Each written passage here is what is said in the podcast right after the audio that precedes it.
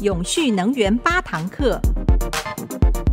听众朋友您好，欢迎收听由工业技术研究院制作的《永续能源八堂课》。今天播出自己的电自己发。您想在自己的家安装太阳光电吗？在这一集里面有非常详尽又实用的介绍，请听工研院绿能所的刘子牙组长为你开课。大家好，我是今天的讲者，工研院绿能所刘子雅。来，今天跟各位介绍自己的电自己发。在今天的课程当中，来跟各位借由两个部分来做介绍。自己的电自己发，我将以太阳光电为案例来做说明。那如何集众人之力盖一个所谓比较大型的分散型电厂？我们会以公民电厂为案例。那首先就第一部分，自己的电自己发，太阳光电为例。进入主题之前，说明一下，我们国内目前的电力系统主要是以集中式的电力系统为主。所谓集中式的电力系统，主要就是以大型的火力发电为基载，哦，台湾大概八成以上哦都是依照燃煤跟天然气构建成的火力发电系统。他们发的电经过输电配电线路，就是我们所谓的发输配送，传送到你我的家中。当然，这种集中式的电厂，它有一个很大的优点，它就是单位成本的发电成本可以比较低廉，但是。它也容易受到一些外力的影响，比如重大的天灾，九二一大地震，也可能因为人为的疏失，比如说八一五事件、五一三事件、五一七事件等等，造成你我生活的不便。哦，这是集中式电厂，这是我们目前生活周遭不可欠缺的一环。但是随着所谓气候变迁医学的发烧，节能减碳。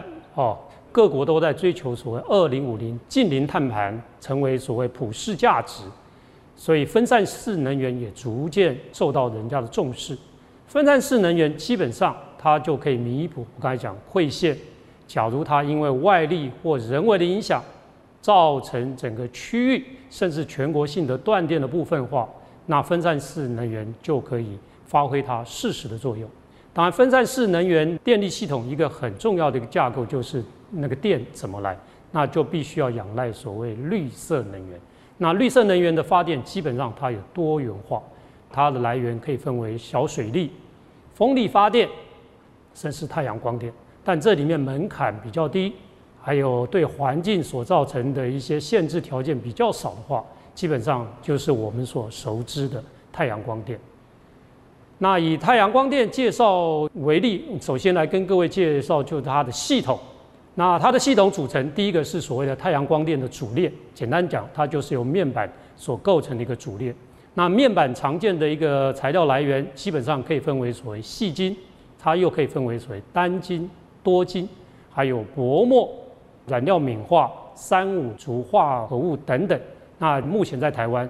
其中是以多晶型的太阳光电最为普遍。太阳光电的主链基本上就是把光能转换成所谓直流电，那直流电就借由所谓直流接线箱把它汇集起来。因为它是直流电，所以我们必须经过一个变流器 （inverter） 把它变成我们家户使用的一百一十伏的交流电。OK，这个系统建构起来，它的应用基本上大概可以分为四个范畴来谈。第一个就是你自发自用，我们称它为叫做离网型的一个系统，但基本上这个在台湾并不是非常普遍。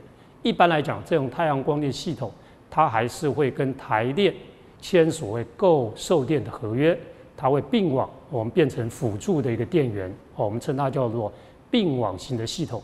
当然，除了所谓离网型跟并网型之外，它也可以所谓防灾。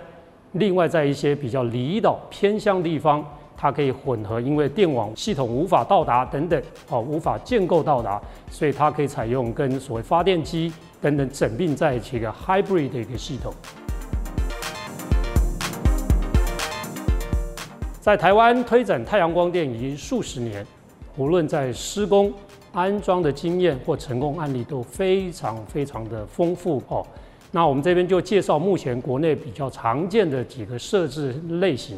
第一种叫地面型的一个太阳光电系统，第二种叫做目前大家政府也在推的哦，水面型，就是我们叫渔电共生型的一种系统。那当然最普遍的还是所谓的屋顶型的系统。那除了这三种系统之外，另外有一些比较新颖的建筑，它在设计之初，建筑师就把这太阳光电系统跟建筑物整合在一起，我们称之为叫建筑物整合的系统。整个介绍完整个系统和设置形式之后，接下来跟各位就整个屋顶型太阳光电设置，它大概要考量哪些因素，来跟各位介绍一下。一 k 瓦的系统，一般来讲，它大概需要的面积，屋顶型为例，它大概需要十平方公尺，大概就是长宽三点一六公尺左右的一个面积。假如你是把太阳光电面板设置在屋顶型的话，那它面积大概就是七到八平，哦，七到八平就可以。但除此之外，那你还要考量其他的要素，比如说，您是否愿意再花点钱，采用更高转换效率的一个 PV 模组呢？除此之外，您设置的场域是否有女儿墙、有水塔、树木或其他会造成遮蔽的物体等等？因为这些因素都会影响整个发电系统的一个效率。那整个系统施工的时程，基本上大概可以分四个阶段来谈。第一个，必须要经过所谓场域的评估，当然你要选择适合的一个空间来进行安装。整个场域评估之后，接下来就进到整个设置规划案。当然这边就有要有厂商提交整个太阳光电设置的一个提案，内容就包括你整个面板如何配置。你装置的容量、施工的时间、施工方法等等，好，那第三个步骤就叫做签约。签约完毕之后，就可以到了施工，就由厂商进场进行整个支架模组的安装、验收等等。好，当然在施工阶段过程中，我也建议用户，您可能要跟你的设备商同步，跟县市政府提出所谓的再生能源设备的认定。哦，因为将来。您跟台电签订所谓售电或购电的合约的时候，它有需要。好，那各位可能也比较好奇，太阳光电在设置这么多年，可能有一些民众比较关切的问题有哪一些？第一点，大概是设置的成本。到目前为止，一 k 瓦的太阳光电大概是五到六万左右。那它每年的运维成本，就是你总建置成本大概三到五 percent。假如说你今天设置面积是十 k 瓦，我们以五十万为例的话，大概就是每年一点五万到三万元之间。哦，那它的使用寿命大概有多长呢？好，目前的模组的保固期都可以长达二十年。那目前的一个技术水准，大概都可以保有八十 percent 的一个发电效率。例行如何维护呢？因为台湾毕竟有落尘，哦，有鸟粪等等的一个干扰。所以建议用户每隔一两个月，您就要用清水稍微清洗就好。当然，各位可能对整个设置安装，或是政府是否有一些奖励办法等等，哦，您好奇的部分话，你要得到这些比较进一步的资讯的话，建议可以到县市政府的设备认定办公室，或是中央机关经济部能源局，都可以获得进一步资讯。刚才所介绍是一个家户为主体建构的一个太阳光电系统。那如何集众人之力，我们建构一个比较中大型，比如说到一百 k 瓦到两百 k 瓦的电厂呢？啊，我们就以公民电厂为例。那什么是公民电厂？各位可能比较好奇。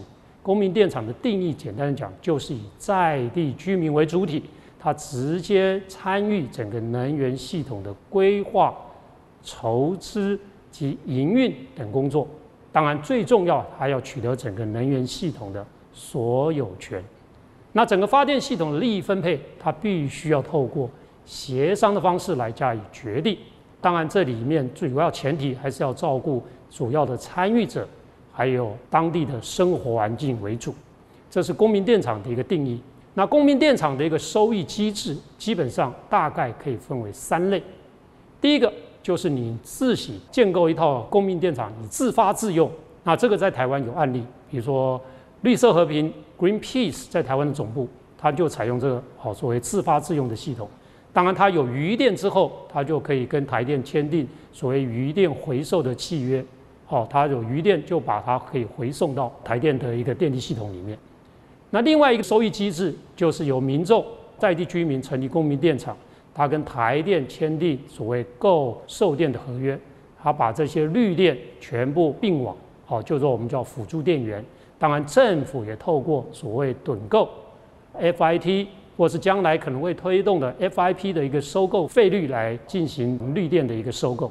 那除此这两种模式之外，也可以有我举个宜兰盛嘉长照中心的屋顶型太阳光电系统为例，这个公民电厂，它就把它所产的电力，基本上透过社会企业来协助，把这些绿电在绿电的自由市场进行交易买卖。当然，它这里发的一些绿色凭证。它也可以卖给凭证的一个需求者，所以基本上收益大概可以分这三类型。那公民电厂的一个发起方基本上大概可以分为三类：第一种由地方政府来发起；第二种就是由能源技术公司，我们叫 ESCO 营运商或煤合商来发起的模式；第三种的发起方就是公民自主来发起。那我分别举三个例子来做说明。以地方政府为案例的话，这个是屏东县政府为主体，哦，他在来义部落，他成立一个叫阳光永久屋，哦，它是国内首例的一个公有屋顶绿能公益的一个专案，它是透过国泰世华和阳光伏特加所成立的一个公民电厂，这是由地方政府来主导。另外由所谓能源技术服务商就 ESCO 公司来主导的话，这是在台东卑南乡的。达鲁马克绿能公司，哦，它就是一个营运模式，所发的电等等，全部回收到整个台电系统，政府透过趸购来进行哦绿电的一个收购。当然，最后一种就是由公民主导，这是由主妇联盟，它透过它的一个联盟的会员，成立一个叫绿主张绿电的一个合作社，他们就是用这种方式来进行建构。所以基本上大概有这种三种案例。当然，各位可能好奇，政府如何奖励的话，目前中央经济部能源局有成立一个叫合作社及社区公开募集再设置再生能源公民电厂的一个示范奖励办法。好，这个奖励办法基本上分为两个阶段，第一个是推广阶段，它的金额补助上限是六十万。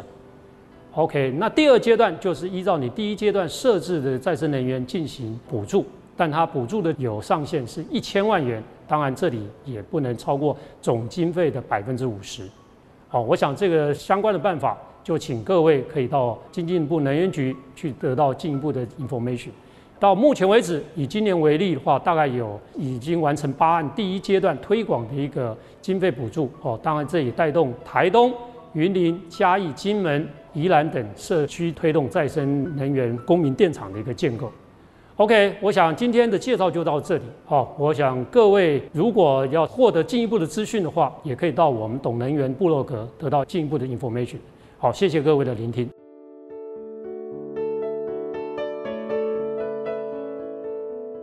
刚才刘子牙组长提到的懂能源部落格，懂是那个弄懂的懂，懂得的懂啊。感兴趣的听众可以搜寻看看，阅读更详尽的资讯。永续能源八堂课，我们下个礼拜空中再会。